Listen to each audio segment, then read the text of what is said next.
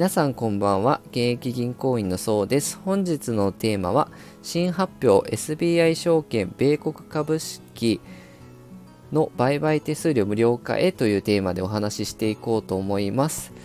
えー、2023年9月22日ですね。公式ホームページからアナウンスがあったんですが SBI 証券がね2024年から始まる新 NISA を使って、まあ、米国株式だったりえー、米国の ETF ですね、買った時の売買手数料を買ったり売ったりするときですね、売買手数料を無料化にしますよ。まあ、注意なのは NISA を使った取引になるので、そちらは注意事項ですね。あの、全部が無料になるわけではなさそうなので、そこは注意が必要かなと思いますが、えー、新たにね、アップルだったりテスラとか、米国の個別株に関しても売買手数料がね、無料になる。あとは海外の ETF の、えー、売却手数料も、えー、無料の対象になりますよというのは、あの、すごいいいニュースかなと思いましたので、まあ、新 NISA に向けてね、ネット証券のあの顧客獲得競争がね、かなり激しくなってきてるかなという、まあ、個人の投資家からすると、手数料ってね、どうしてもかかってしまうとマイナス、運用マイナススタート、手数料分マイナススタートになるんですけど、まあ、ここが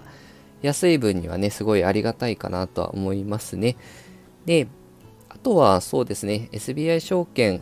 国内株に関しても、2023年9月30日発注分から、まあ、ゼロ革命っていう、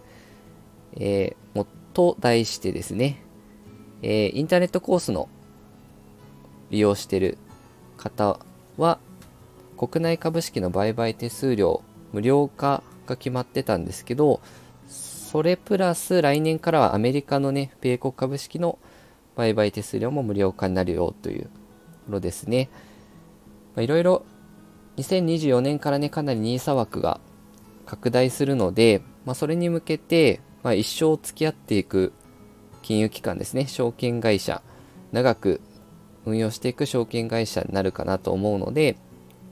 まあ、残りの期間ですね、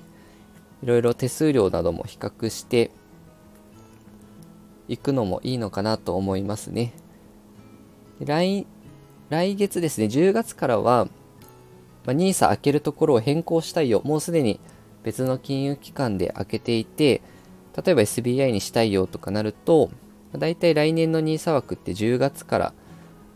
の申し込みが可能になるので、ぜひぜひ、これを機にですね、運用会社変更したいなという方は、手続きしてみていただければと思います。えこのように収入を上げる支出を下げる運用するをテーマに発信していきますので、よかったらチャンネルの方をフォローよろしくお願いいたします。本日は以上です。ご視聴いただきましてありがとうございました。